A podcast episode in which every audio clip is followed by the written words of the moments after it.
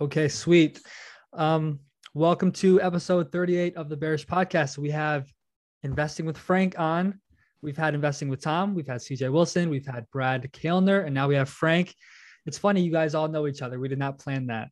We did not. Uh, we did not plan that uh, to be this way, but it is what it is. Um, Frank, thank you for joining me. Um, yeah, thanks for having me on. Yeah, Max and Logan are not here. They are doing soccer, whatever that is. Who cares? We want to talk about. So investing. I'm about the last. I'm the last punch card investing member to come on. Am I? You are. Still missing a couple. You are. you are. Um, yeah. So let's just let's just get right into it. Before I ask you any questions, Frank, just tell me and the audience a little bit uh, who you are and you know how you got into investing. Yeah. So I originally, I don't know, I kind of came interested in investing during high school. So that's about 10 years ago now for me. But um, I really had very little understanding about it at the time. Um, then I went off to university here in Australia. I did a degree in teaching, but my major is business studies. So I kind of teach high school business and commerce and subjects like that. So a very small section of that is investing. Mm-hmm. And I kind of just got really interested in university. I kind of didn't think I would like subjects like accounting and finance and that, but actually really loved it. So me and you both, um, man. yeah. And I kind of got into some ETF investing very early on. Okay. Not really knowing what I was doing, just knowing that was a nice safe option. And then over the years, I kind of read more and more, come across people like Buffett, did the typical value investor readings or the Benjamin Graham stuff. And here I am today. So yeah, it's worked out well. Yeah. So I mean, I I know exactly what you're talking about with that. Never would I have ever thought that I'd be interested in accounting or any kind of math or anything like that. That was not not what I not what I enjoyed in school. So the first person you um the first person that really uh, sparked your interest in investing was it Buffett? Uh yeah, pretty much. So yeah. the first investing book I read was I think it's called The Buffett Way or The Warren Buffett Way, something along those lines. Um, and that was kind of my introduction, which was just by luck, really. First investing book I saw, I pick it up, picked it up. I knew who Warren Buffett was, but didn't know why he was one of the richest men in the world. So I read the book and it kind of, I think I kind of got lucky to fall down that path rather than how a lot of other people end up in investing. Yeah, with me, um, it's actually funny. A lot of people that do this uh, value investing thing, a majority of them got into it by the same guy. And I want you to guess if you know who got me into investing or value investing as a whole. Uh, well, I would guess it's either Mohnish Pabrai or Warren Buffett. I don't know. No, it's neither of them. It's Phil Town. Uh, yeah, true. That's a that's another classic. Yeah. yeah. I mean, it's a classic. Everyone that has like a value investing page, it's always it's always Phil Town who got them into it. It's funny. It's funny yeah, how it right. works that way. Um, so yeah, yeah, me myself, I actually got into investing. I'm 21. I'm a junior, senior in college. I got into investing in the uh, late 2019, right before the market crash. You know, perfect timing for me to get into yep. into investing. And all I was doing was um, buying, you know, pharmaceutical companies, hoping they would skyrocket 100% in a day. And some of them did, most of them didn't. And then I I actually um, I learned the hard way. So I kept my money in. I didn't know, I didn't know anything, to be honest with you. I didn't know a thing. And then March rolled around, market tanked. Like now I realize I, I'm I'm waiting for that now. I can't wait for that to happen now. Then I'm like, oh my God, get me out of this. I sold everything, most of it at a loss. And I didn't get back into the market until, well, Alibaba. That's uh, pretty much until uh, until then. So um, I wanted to ask you this, and I asked Brad this, and I want to compare your answers. How was last March for you? Did you did you buy? Did you sell everything, or did you? I just want to know how it was for you. Yeah, so a bit of context of what I was doing before March. I really started the portfolio I'm running now in March or April 2020. Beforehand, I had most of my money in index funds. So I had for maybe five or six years, I was purely index funds.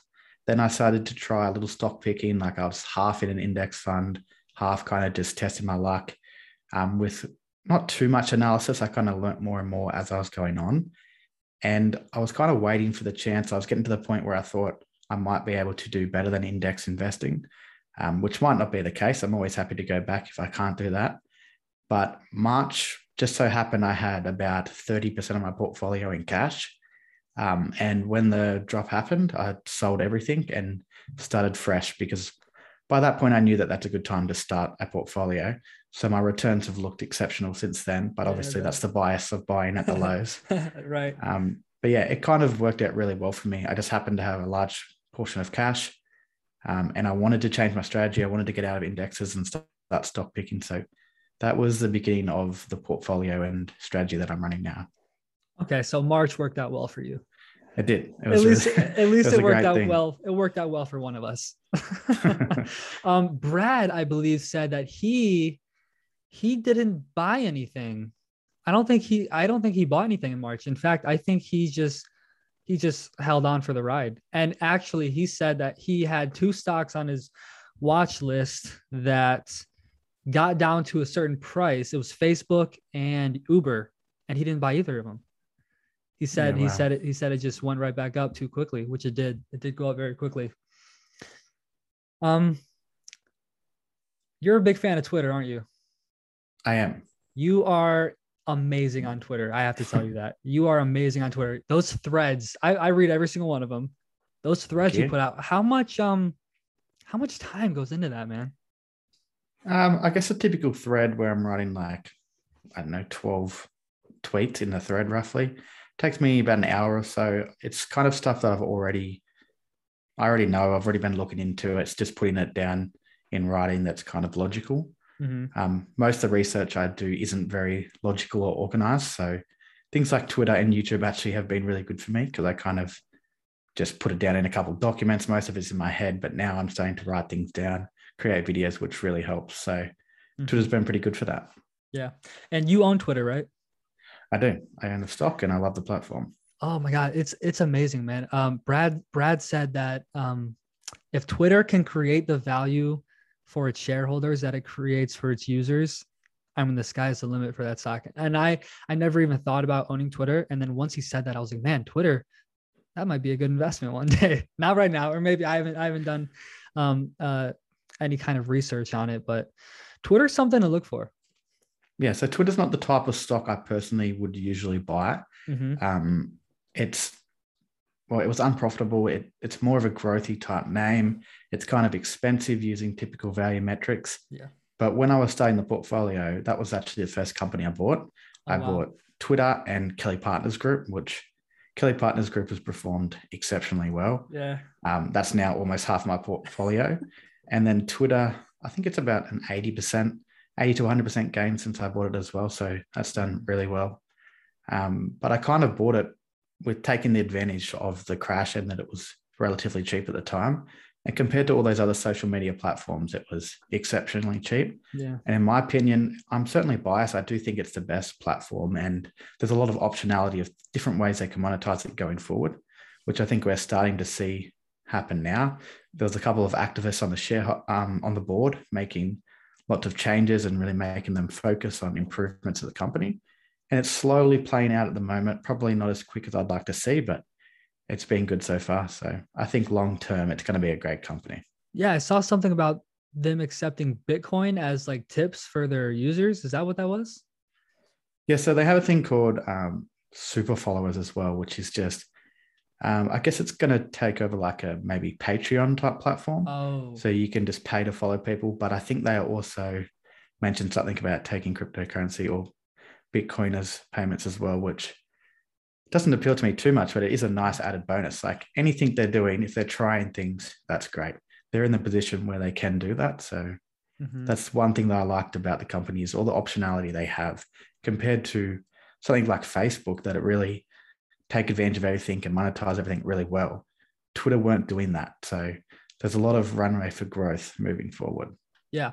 And um, you said earlier that um, is not uh, a, a, typical value stock, as you said, like you can't really value it because they're so, uh, they were unprofitable for so long. So that, that was a good uh, segue into how do you, how do you personally value companies when you look at one? Uh, that's a pretty hard question to answer. Every Yeah. time is different. Like Okay. depending on the type of investment I'm making, typically I'm looking for long-term investments. I guess you could call them compounders. Mhm. So high quality companies with high returns on invested capital that have the ability to do so for a very long time in the future, competitive advantages and moats and all those things. Um, to value something like that, it's usually, I guess, a DCF type of valuation can work. But the simple way I think of it at first is how fast can the actual business grow, the intrinsic value of the business? So, say I think that can grow at 10% per year. Um, and then is there going to be multiple expansion? Is this very cheap compared to other similar businesses? If all other businesses that are pretty much the same trade at 10 times sales and it trades at five times sales, which was actually the case for Twitter, Mm. then I'm going to get some of my return from multiple expansion as well. Um, and the other thing you can look at is a dividend yield. So they might pay a 1% dividend yield. So you add those three things together. And if that's over 15%, then that's kind of when I get interested and I'll move into more deep valuation from there. So what I just ran through then is called, uh, it's by Shelby Davis, who's probably one of the best investors of all time, kind of unheard of, but has one of those like 50 year track records of outperforming the market. Um, and that's how he valued his companies. So I kind of just taken that on board. I use that as a quick first step evaluation. And then depending on the type of business, you go from there, whether um, it's an asset play or something like that, you do it a bit different. If it is a compounder, you might do a DCF. So yeah, there's lots of different ways, but that's how I start thinking about it. Okay, yeah, that's that's a good idea. Um, I just got into this. Um, I've been I've been into investing for you know, like I said, a little over a year now, but I just got into the valuing of companies, right? And I've I've really just you know been doing the DCF and trying to you know do stuff like that. But the comparison is a good idea. Is that what you said? Did you you just compare them to similar businesses? Yeah, I think you need to know what other similar businesses can trade for. Um, I'm trying to think of an example. Maybe something like an Alibaba, you could use the Western competitors to see what type of multiples they trade for. Um, obviously, with Alibaba being down so much in price at the moment, they're much lower. So you could make the assumption that maybe it could return to the multiples that the Western competitors have. If you're less bullish about China in general, which a lot of people are, you might take that down a notch. So if a competitor trades at, um, say, 20 times free cash flow, you might say Alibaba could trade at 18 times free cash flow or something like that. Those aren't the numbers they actually trade at, but that's an example of what I would do. Yeah.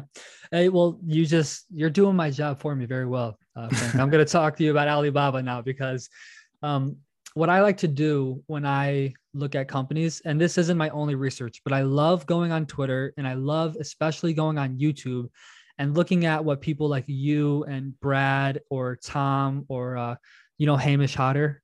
Yep. Yeah, him. Uh, New Money. Uh, what's his name? Brandon. Yep. Yeah, I love watching videos of what you guys have to say, and I love uh, just hearing the points. So I just want to, I just want to hear what your um if your if your opinion of Alibaba at all has changed because they um some big news just dropped this past week about they had to like get rid of their 5% stake in this media company. Not that that really means anything in in terms of their business because it really doesn't in my opinion, but just give me uh, I guess your thoughts on Alibaba and I guess what could change your opinion. Yeah, so I'm I'm probably the wrong person to ask. I am overly bullish on China in general. Yeah, I same. know obviously the market right now doesn't like China. That's shown in all the stock prices. They're re- really worried about the government and their regulations going forward. And being a communist country, it happens very fast. If they want to make changes to hurt their companies, it can happen overnight. Whereas the US government are trying to do the same thing with Facebook and Apple and everything else. They want to put these regulations in place, but it might take five or 10 years. In China, it happens very quickly. Mhm. But overall, I don't think, like, I'm not overly pessimistic about China as a market or an economy. I think it's just as good or possibly better than the US. It's going to be a global superpower forever. Mhm. Whether or not they're bigger than the US doesn't really matter. They're going to be one and two for probably ever. I can't see anyone else kind of stepping in there. So if you've liked the US market for the past 50 years, I think you should like China for the next 50 years. Yeah. Um, so that's kind of my picture on the broader aspect of it. There is going to be these macro things that hurt you. There are going to be regulations that happen fast, but I'm trying not to worry about those too much. I just want to focus on the actual business. And the actual business is exceptional in my mind. It is. There's all these things getting taken away. So, like Ant Financial was a fairly significant part of the business, I guess. Maybe you could say it was 5% of Alibaba's intrinsic value. And that's been hurt pretty bad by these regulations. So maybe now it's one or 2%. But overall, the rest of the business, the e commerce platform is growing super fast. It's one of the best businesses in the world, a huge moat and competitive advantage that is not going away. The growth on that aspect might slow down, but then they have all these opportunities like cloud and everything else that can offer a very huge return. And if at some point the market decides it likes China again, then we'll see the stock price go up significantly. Yeah. That's the hope. I don't know if that will happen, but that's a nice upside if it does. Yeah, we're both hoping that, Frank. We're both hoping that. Um, when did you uh, initially buy into Alibaba? Um, so about three months after Charlie Munger originally bought in, that was what piqued my interest. Like um, Charlie Munger doesn't buy a stock; it's the first he's bought in ten years or something crazy. Yeah. So yeah, that started the research. And at first, I was like, not my type of business. I usually like smaller micro cap companies. Um, so at first, I was just like, I'll do the research. Why is Charlie buying? Was my mindset. I wasn't really looking into it, thinking that I would buy it. But overall, I actually understood the business better than I thought I could. Um, I thought it was a great opportunity. So I ended up buying in around 205 or 210 dollars or something like that. So okay. I've been hit really hard. I'm down big on that one at the moment. Have you averaged down at all?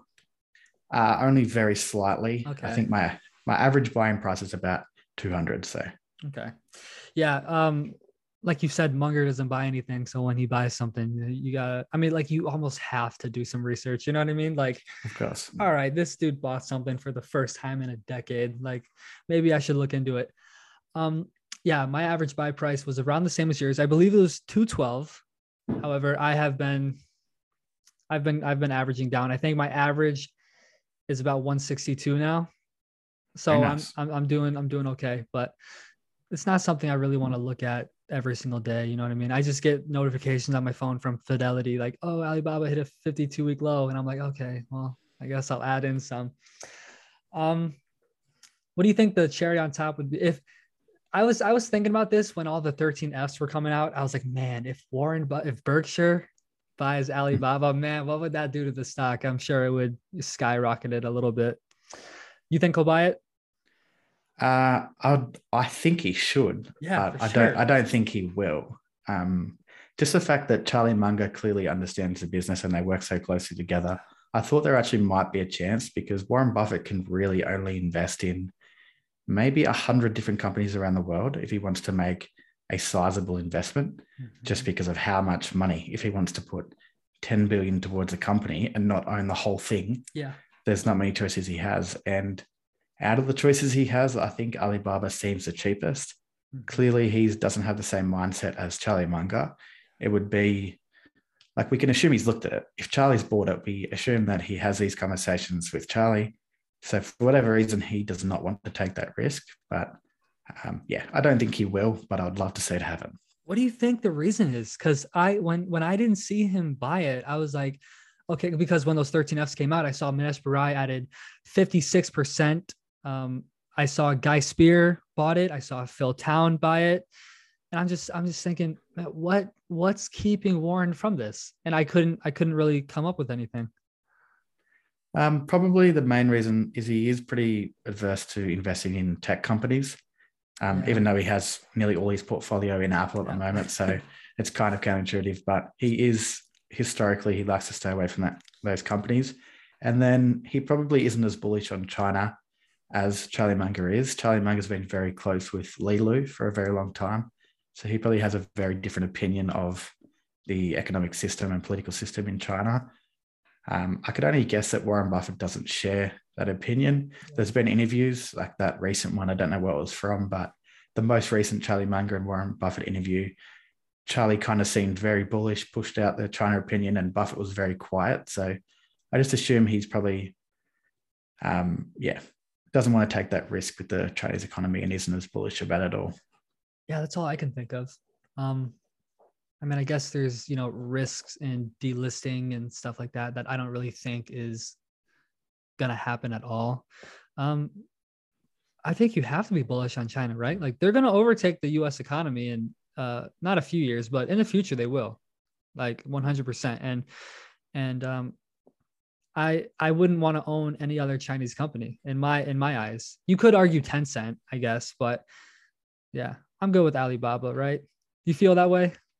Well, I actually own Tencent as well. So yeah, you do. Well, um, well, what are you? Um, that's a good transition. What are you most bullish on, Alibaba or Tencent?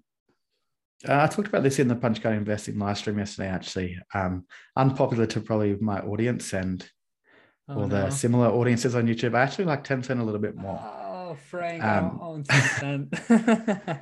but um, I own seven companies, and those are two of them. So I'm clearly very, very bullish on both.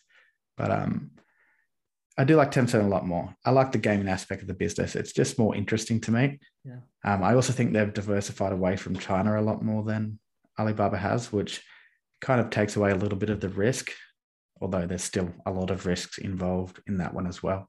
But um, I think it can grow a little bit faster.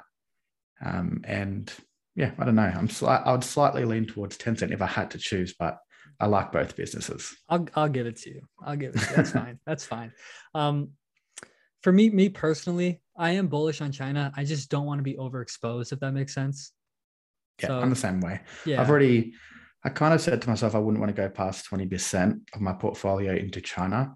I'm slightly over that, I think. And I'm not going to trim or anything, but I definitely don't want to add any more exposures to the region yeah. in the near future. Maybe if things smooth out, um, maybe long term, there'll be a change in government or something that really makes it a much better environment to invest in. But I think 10 to 20% of a portfolio is probably all we should be thinking about in my yeah. mind. Yeah, I, I agree. And I think that um I think that there will be a, a, smoothing out period. I just think that they're going at it so hard right now and so quickly that it's just really freaking everybody out. Um, but that's I mean, there's fear in the market. That's when you buy, right? That's what that's what we've been told by the greatest investors ever. Um, so yeah, speaking of well, speaking of China, this kind of goes in, into kind of. Uh, I asked I asked Brad this. Would you ever run? Would you ever want to run a fund? And I ask you this right after the China question because I I believe if I'm sitting here running a fund and I'm putting lots of money into China where it looks absolutely terrible right now, I'm I'm guessing a lot of my investors would be probably, you know, very angry at me and um, um, you know, at, like screaming at me, sending me emails. I probably get a little bit annoyed. So, would you want to run a fund with just managing all these people's personalities and and and their opinions and their thoughts when you could just do it by yourself and not have to worry about anyone but you? Uh, personally, I probably wouldn't want to run a fund. Um, I would love to be able to live off my own portfolio. If I had enough money to invest um, and kind of invest to live, that would be the dream. So yeah. I'm managing my own portfolio. I don't want to manage other people's money. Um, I also don't think I would be as good of an investor if I had other people's money. I would certainly be more cautious.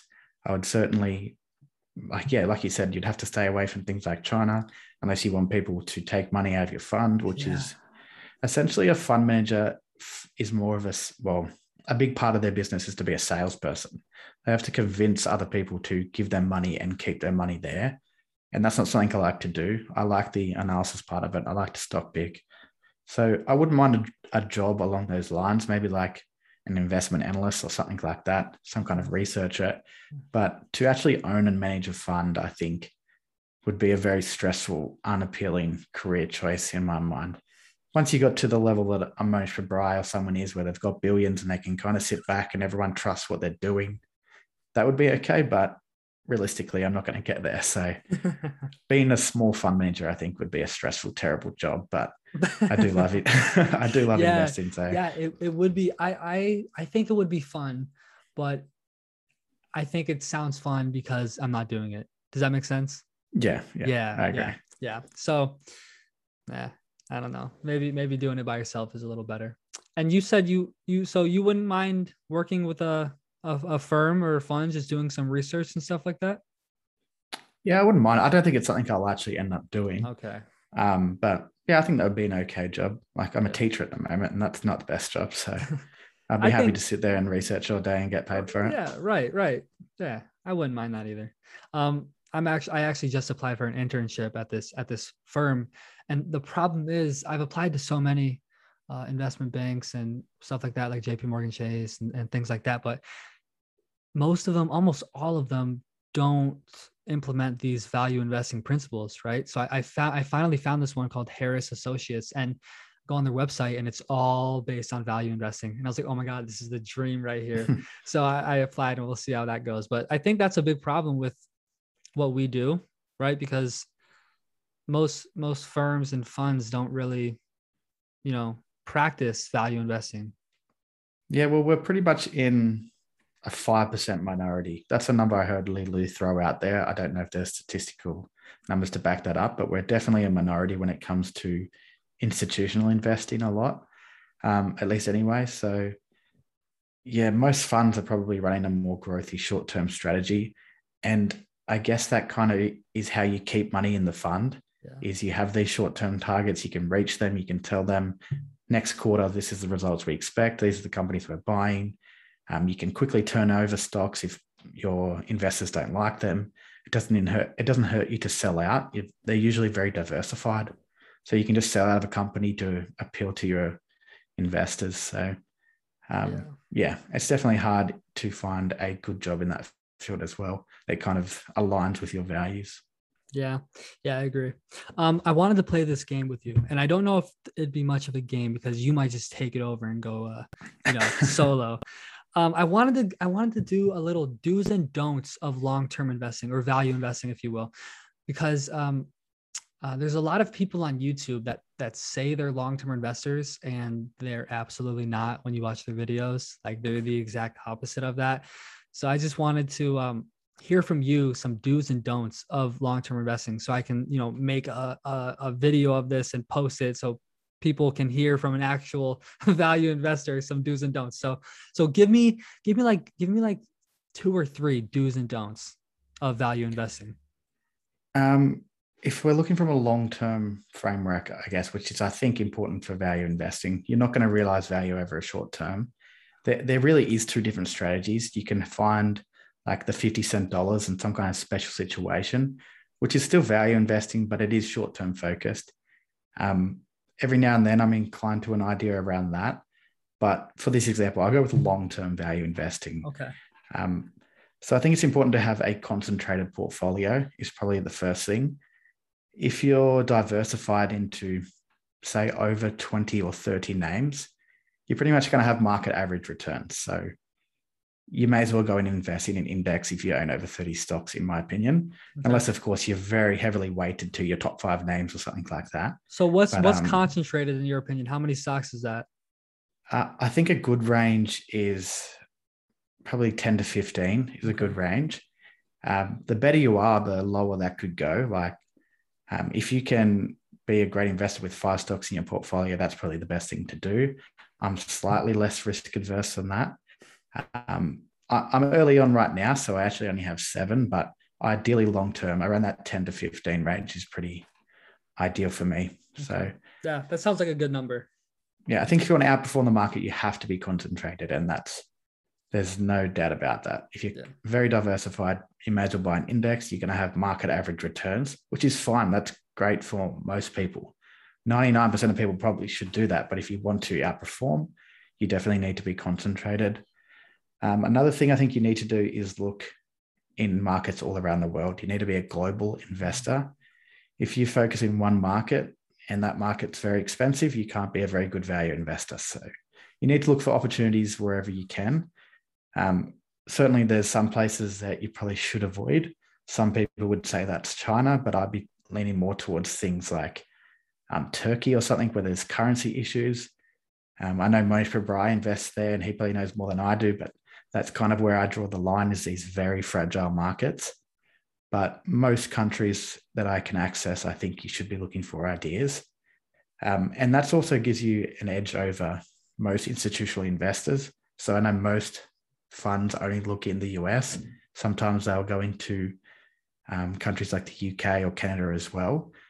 But yeah, as retail investors, I think definitely you need to look around the world. Um, and the other thing is you need to look at small illiquid companies. So micro cap and small cap companies. That's a big thing that I like to push. Um, just again, institutional investors can't invest in these companies. So they're more likely to be mispriced than a Facebook or a Google or an Apple, where there's thousands and thousands of Harvard educated business analysts looking at the business. All these funds own it. It's probably fairly priced. Every now and then there could be a crash that gives you opportunities in those names, and that's fine. But really, if you want to outperform, you need to look at the companies that no one else is looking at, um, or where it's overly fearful at the time. So China's a pretty good example of that at the moment. Mm-hmm. So there's three do's um, and don'ts. Probably don't sell. Having a having a framework to actually hold on to your stocks forever is a pretty good idea in my mind. I don't follow that strictly, but I am a very reluctant seller. And that's definitely important as well. That long term time horizon. Like we said, probably 95% of these funds are short term focused, going quarter to quarter. So if you can focus on five and 10 years and longer, then you definitely have an advantage as well. So my don't would be don't sell unless absolutely necessary. Be a very reluctant seller. Those are perfect. Although I'm going to challenge you on one of these. Okay. Go for it. What is this absolutely necessary um, um, selling rule? What what would you consider absolutely necessary? Um, so you don't want to look at surface level valuation is the main thing because a company could go from very cheap to expensive and stakes that expensive for a very long time. So if you're in, you may as well stay in, in my opinion. But if the business fundamentally changes and okay say what you liked about the business and what they were doing and what was going to lead to good returns and growth in the future. If that changes, then maybe you think about selling. Or if it's ridiculously, egregiously overvalued, like a Tesla, um, that would be something I personally would sell out of at the moment. Um, and if you bought into Tesla while it was cheap, good for you, that's fine. But that's to the point where valuation might make me sell. Otherwise, I guess if you're fully invested um, so you've got zero dollars cash and you see a exceptional opportunity, then you need to take away your worst opportunity in your portfolio at the time. So if something's only offering you a five to 10% return, but you found this great opportunity where you're certain you can get 20% returns, then you could switch the money over like that. That would be reasonable as well. But even ideally, you would want to find the cash elsewhere before doing that if you can. Yeah, yeah, th- those are good rules. Uh, uh, CJ said um, opportunity cost, like what you just said right there, which I think I think that's probably the easiest way to sell to to come up to uh, with the decision to sell is okay. Maybe this thing's way overvalued. This thing right here is undervalued. Maybe I should trim this right here, sell it all, and put it into that. Yeah, it's a good idea. Um, I was gonna ask you one more thing, and I completely forgot. Damn. Um I'm gonna I'm gonna I'm gonna try to remember it, but I do want to ask you more about micro caps because I know you are a, a big advocate for those, right? Um, how I guess I guess a, a good question for me as well as the audience is how do you or what have you found uh, to be the best way to find uh, companies uh, as a whole, but like smaller companies? What, what's the best way to what, what's the best way to find those? Um, probably this is probably not an answer most investors should say, but Twitter really has been the best way for me to source ideas. And it's more so meeting and talking to other small fund managers, other retail investors that have a similar strategy to me and sharing ideas. Twitter just happens to be the space that a lot of people go to share those ideas. Those ideas. There's things like Value Investors Club and that as well, where yeah. some ideas go, but um, I don't know if I've ever made an investment from an idea in there but often it's just um, networking. People you meet, I meet those people usually through Twitter. We share ideas, and that's often where a lot of them come up. Um, 13Fs is another way for larger companies. You can idea source that way, which is fine. But also, I like to look at smaller fund managers that are kind of earlier on in their career, have less money, run a similar strategy than as I do, and look at their holdings. That's probably one of the main ways I get ideas from. I do run screens every now and then, but I think only maybe one of my ideas have come from a screen. Um, but yeah, they're probably the main ways is just really networking and knowing people and then looking at fund managers that have similar strategies to you and ideally don't have too much money so they can invest in the same companies I want to invest in and have a look at what they own too. Yeah. Yeah. Sounds like uh sounds like the Twitter is the answer for everything, right? Twitter. Sounds like you it sounds like Twitter you can pretty much do anything on with investing. Twitter and YouTube, man. What sites do you use uh to to screen or to uh just do research on your companies? Because I saw someone put this on Twitter. Speaking of Twitter, someone put this on Twitter uh, the other day. I think it was Brad, and he said, "What sites, free sites, do you use to uh, uh, do some research?" And I put Morningstar and Macro Trends. I don't know if you've heard. I'm I'm sure you've heard of Morningstar, but have you heard of Macro Trends? Yeah, every now and then I it comes yeah. into my research a little bit. I do. I don't go to it specifically, but sometimes I need to find information, and that's a decent place. Yeah. yeah. Um. So I, am just curious, what do you use? The main thing I use probably for most of my surface level research, like when I first come across a ticker. Oh, there you go. The company's called TIKR, T I K R. Okay, I've heard of that. um, yeah. Yeah, and it just has about 20 years of financial data. So um, it gives you a good outlook of how this company has performed for as long as it's existed or publicly traded at least. Going back to 2004 is the earliest data they have on there. Um, and to go through the financial statements over that long time period is just a great place to get started to kind of determine if you like this company. They also have things on there like what super investors own. They have like um, the other ownership, like how much the insiders own, mm. all that type of information. They have valuation metrics. You can run easy comparisons. There's charts and things on there it's pretty much everything you need to do your surface level research. And beyond there, then I think you're going to the investor relations page of the company and looking at their actual reports, 10Qs, 10Ks, and um, investor presentations and things like that. Yeah. But yeah, surface level, I spend most of my time on TIKR. TIKR free? It's free for now. Um, I oh. think they plan on charging towards the end of this year, is what they originally said. Um, it has been pushed back in the past, so I don't know what will happen. Yeah. Um, but at the moment, all you need is a referral link and you can sign up for free. How do you get one of these links, Frank? Because I feel like I need to get on TIKR. Uh, tikr.com forward slash Frank. Oh, all right. I'll do that. I'll do that. Okay. But, um, you can just Google search it. They're, they're all through forums. Like it's not hard to come by one. I'm going to use yours. In my description, I don't make money from that. I um, it is an affiliate. So in the future, when they charge, if you use my link and then you decide to pay, I would make a profit. But all for right. now, that makes me no money. Okay. Well, I'm going to use yours just in case you do make money. All right. How about that? thank you. that's that's that's a that's a thank you from for joining the podcast. Yeah. okay. TIKR. Yeah. That sounds good. That sounds good. 20 years of financial data. That's a lot. Or 15, you said?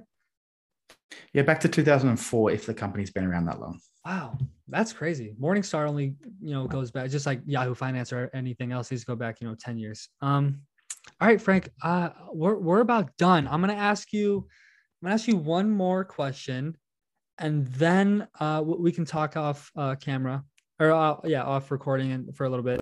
If, if you have time, do you have time? Yeah, easy. Okay, cool. So my last question for you, Frank, is, and I, I can I can answer it too because I like I like playing this game. Sweet. I'll say, I'll say, um, give me, well, first of all, do you have a watch list? Because the last two people that we had on this podcast, I asked if they had a watch list and they both told me no, which I don't believe. Do you have a watch list? Yeah, I've definitely got a watch list. Okay, I have, thank you. I have two separate watch lists. I have a narrowed down five to 10 names that I really am interested in. And then I have another one of about 40 or 50 names that just kind of sit there and I don't do the work that I probably should be on that one. Yeah. Okay. So we finally have a normal person on this podcast. Fantastic. um, give me, give me three to five stocks that you're most interested in that you're just waiting for the price to be right. And you'll and you'll and you're buying in, just waiting for that price to be right. Um, so there are a couple that actually I think price is right at the moment. I'm kind of just waiting to have cash and to see what my best opportunity is. Okay. Um, what are those? Of course, so one is Hingham Institute for Savings, which is a small bank in the US. It operates mostly in uh, Massachusetts. They have, I think it's 11, 10 or 11 offices, and that are, they're all in Massachusetts, except for one just started in Washington, D.C. Um, compared to other banks, all they focus on is real estate lending pretty much to both um, commercial and personal investors. Um, so just housing essentially, and they they've started in Washington D.C. now because they think that's a similar market to Massachusetts. Um, and then they also have like their bank deposits and stuff as well. But compared to a normal bank, it's pretty easy to understand because they really focus on three things, and they're a very efficient bank. Their expenses are much lower than any other bank that exists, pretty much in the top 1% of all banks for their efficiency ratio, is what you'd look at for a bank. Um, they have high returns on equity and it's a great company with great management. That's definitely one I like. And there's a good chance I buy into that one in the future. I do want to see price come down slightly. Mm-hmm. They're trading slightly above their historical average, but um, I don't think it's expensive. I think it's fine at the moment. I, de- I would like to see it come down. Another one that um, maybe I'm not quite there on with research, but I like a lot so far is Automatic Bank Services which is a ticker SHVA, I think it is. It trades in Israel. So wow. a very obscure market that certainly has some risks. It's only a small market, I think 10 million or 9 million population even. But that's pretty much a MasterCard or Visa of Israel. You just made a video um, about that, didn't you? Yeah, just yeah. I put that I put that video on my watch later. I have to watch it. I have to watch yeah. it. So that's definitely one I'm interested in. Um, they have all the same competitive advantages and moat that a Mastercard and Visa have, okay. and they don't operate in Israel. They both Mastercard and Visa own ten percent stakes in this company. Oh so, wow! Yeah, it's a nice little one to that I think will do well for a long time, and they trade exceptionally cheap compared to other larger companies that do the same thing. So, if the market decides they like Israel at some point, that would do very well. Um, of course, there is some risks involved by investing in a micro cap in Israel. But that's what again? I'm interested I'm gonna, in. I'm gonna put this one. I'm gonna write this. Automatic. Bank Services. The ticker's okay. SHVA. Okay. Um, let's have a look. I'll actually pull my watch list up so I can give you another one.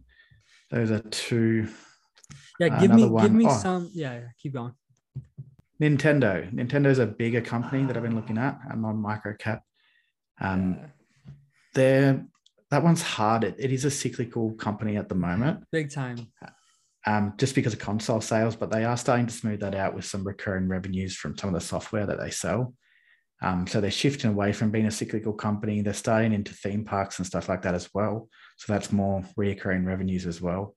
They're even, even going into the entertainment space. Their IP is insanely valuable. Things like Pokemon and Mario um, all those things is just exceptional value that they can monetize in so many different ways. And then they have a huge cash pile at the moment that historically was a problem for them. They have like no debt and all this cash that they were doing nothing with for like the past 10 years. Yeah. So that's like the worst capital allocation decision ever is to just sit cash there and do nothing. Yeah, it is. Yeah. But they've just started to kind of reinvest some of this cash and even buy back shares, which is rare for a Japanese company they usually like to just pay dividend and pile cash because they went through this ridiculous period in the 80s, I think it was, or maybe 90s, um, huge inflation, and their stocks just crashed hard. So the managers over there like to hoard cash just in case of these occasions. So it makes it very safe. Like I don't think you're going to get a poor result in any way. Maybe you don't get big returns, but you're not going to lose much money with a cash pile that big and a great brand. Um, so that's one that I see a pretty good upside coming from as well, assuming management can execute. But I would like to see that one get a little bit cheaper okay. to make returns more appealing. But I do like the business a lot. So, well, there's three names anyway that I like a lot. Okay, yeah, I, I've been looking at Nintendo as well. Um, the only thing that was throwing me off, and I haven't done my, you know, due diligence. Uh, I haven't dug that deep into the company, but just looking at the stock price you know over the last however uh, many years it's you can just tell like it goes up when they release the console, and then it just goes right back down to where it was, and then you know, just it's a lot of boom bust based on when they release their consoles, right? So um, what you said is um, they're they're gonna you know smooth that out. I think CJ said that they're gonna focus on the Switch for a little bit and then just do things with the Switch. Is that right? Yeah, so I think they're gonna try and think of the Switch as like an iPhone, and okay. really just improve the Switch over time, um, which definitely helps with cyclicality as well. If that was the case, um, I don't know if that's the best decision, but I don't understand enough to know where, how that would actually play out.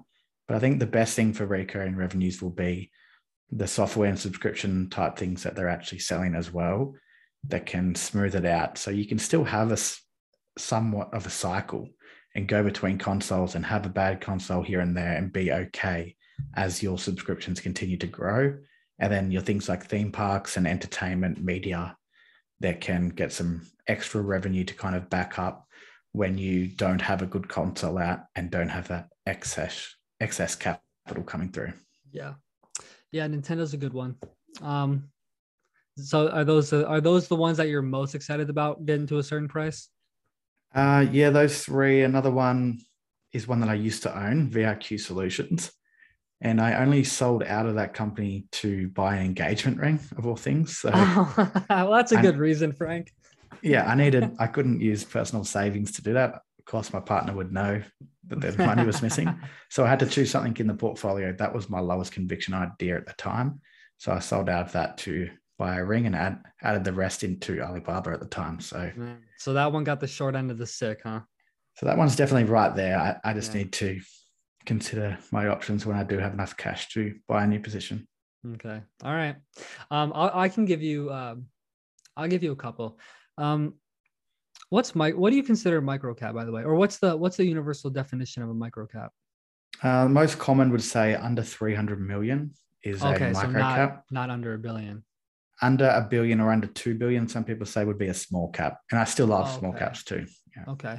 Well, I have a small cap on my watch list. I you might have heard of this company because I know they are in Australia as well. It's called Zumiez. And they're Is that like the skateboard shop? Yeah, I think I think their um, Australian brand is blue tomato. Yeah, that might be that? right. Yeah, yeah. So um I'm I'm I love um I love all of their their uh their shirts. Uh Odd Future. Have you heard of that? Yep, yep. Yeah, Odd Future, Santa Cruz. Um, they have a lot of Thrasher. They sell vans, like you said, they sell skateboards. I I love that. I love that shop. And um I know retail as a whole uh, isn't expected to grow very much into the future. And if anything, uh, there's going to be a big shift to e-commerce but i think that they they have their e-commerce uh, down pretty well. And so that's one that's one i'm interested in. Their their uh, market cap is a billion. So that that would be considered a small cap right? Yep. Okay. And then um, another one is a, a six billion dollar company. Uh, boston beer. Have you heard of that I've heard. I don't know too much about it, but I have heard of the company. Yeah. Well, they they sell um, well, I don't know what the alcohol situation is over there in uh, Australia, but they sell Samuel Adams, uh, Truly, Hard Seltzer, Twisted Tea. Have you heard of any of those? No. no? yeah, fair enough. Uh, it's it's an it's an American comp, uh, brewery, anyways. Um, but actually, fun funny thing. Well, not funny. It's kind of quite annoying to be honest with you. They peaked at a, at about thirteen hundred dollars a couple months ago, and they've fallen all the way to five hundred bucks. And in my estimates, they're so expensive still. And it just makes me so mad that they've took this dramatic drop. And I, I was so excited. I was like, oh my God, because I, I don't like, um, I'm not the biggest fan of alcohol, but I know those brands well. And I know that those brands are killing it over here. Um, so I, I, just looked into the company a little bit and I was like, man, there's no chance this thing is still overvalued and it absolutely is it absolutely is and it's so frustrating and then another one um another one that i would just love to buy is oh this one's a good one iRobot you know what iRobot is no i don't it's those um the movie with Will Smith, is that it? yeah, yeah, that one. Yeah, I would love to buy stock in that. Uh, it's they they sell um uh, automated vacuum cleaners. So you just you just oh, yeah, yeah, press yeah, a button, they they do it by themselves. They pretty much own the market apart from um, Shark. Uh, it's just another it's just another company, but their their market cap is two billion. So I, am taking your advice in uh, doing the the smaller companies. Obviously, Facebook would be amazing to own. Twitter, if I could get another drop, I would love to buy. After talking to uh, at least two of you, t- telling me how great Twitter is, which which I've come to my senses and I I, I uh, know that it is.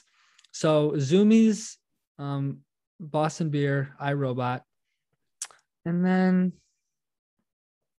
I mean, I mean, there's just not many great companies out there that are, even if the market crashed by 50%, that they get, get even close to on sale, right? Is that what you're thinking? Uh, yeah, with a lot of names, that's definitely the case. One company that I would love to own is Sea Limited, which is, I guess you could say, the Southeast Asia version of Amazon or Tencent, probably is a better comparison. Okay and they're growing at like exceptional rates, like 100% revenue growth each year. Like they're still in full growth mode, um, but they are very expensive. Um, I, at some point, I would expect those multiples or the valuation to half from what it's worth at the moment. And then maybe you're at about fair value at the time. So if the market crashed and that got hit hard, that's one I would love to own.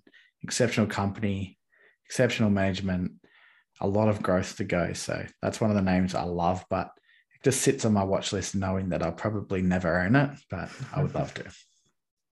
All right. All right, Frank. Um, well, I want to talk to you more off off the camera, off the podcast, because I do have a couple questions for you. But uh, we've been recording for about about an hour now, which is I didn't get a I didn't Sweet. get a I didn't get something from Zoom. So thank God for that. But um, that that'll that'll do it, Frank. Uh, the last thing that you can do, man, is just plug plug your podcast or uh, not your podcast, your YouTube channel. Plug plug whatever. Yeah, so my YouTube channel, I've just changed the name of in the last few days. It's now Frank Tabor, which is just my name. Previously, it was Investing with Frank, so I'm sure if you search that, it probably still pops up. Um, I'm at Frank Investing on Twitter, or my username is Frank Tabor. Again, my normal name. You can find me there. They're the two places I do everything. So come check them out. All right. All right. That's that. That's it, guys. Um, that was episode 38. Frank, thank you so much. I had a wonderful time. Uh, if you want to go follow us and uh, watch these podcasts, uh, go to Bearish Podcast on our YouTube. We have a shorts page as well at Bearish Podcast or at Bearish Shorts. Uh, this podcast can be heard on uh, Apple Podcasts and uh, any anywhere else really. go follow us on Instagram at Bearish Podcast, and that is it, guys. Thank you for watching and listening. We'll see you guys next episode.